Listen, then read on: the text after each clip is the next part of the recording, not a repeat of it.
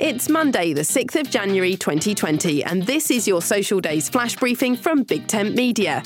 On the social calendar today, it's Cuddle Up Day, Shortbread Day, Apple Tree Day, Bean Day, Weigh In Day, and Three Kings Day.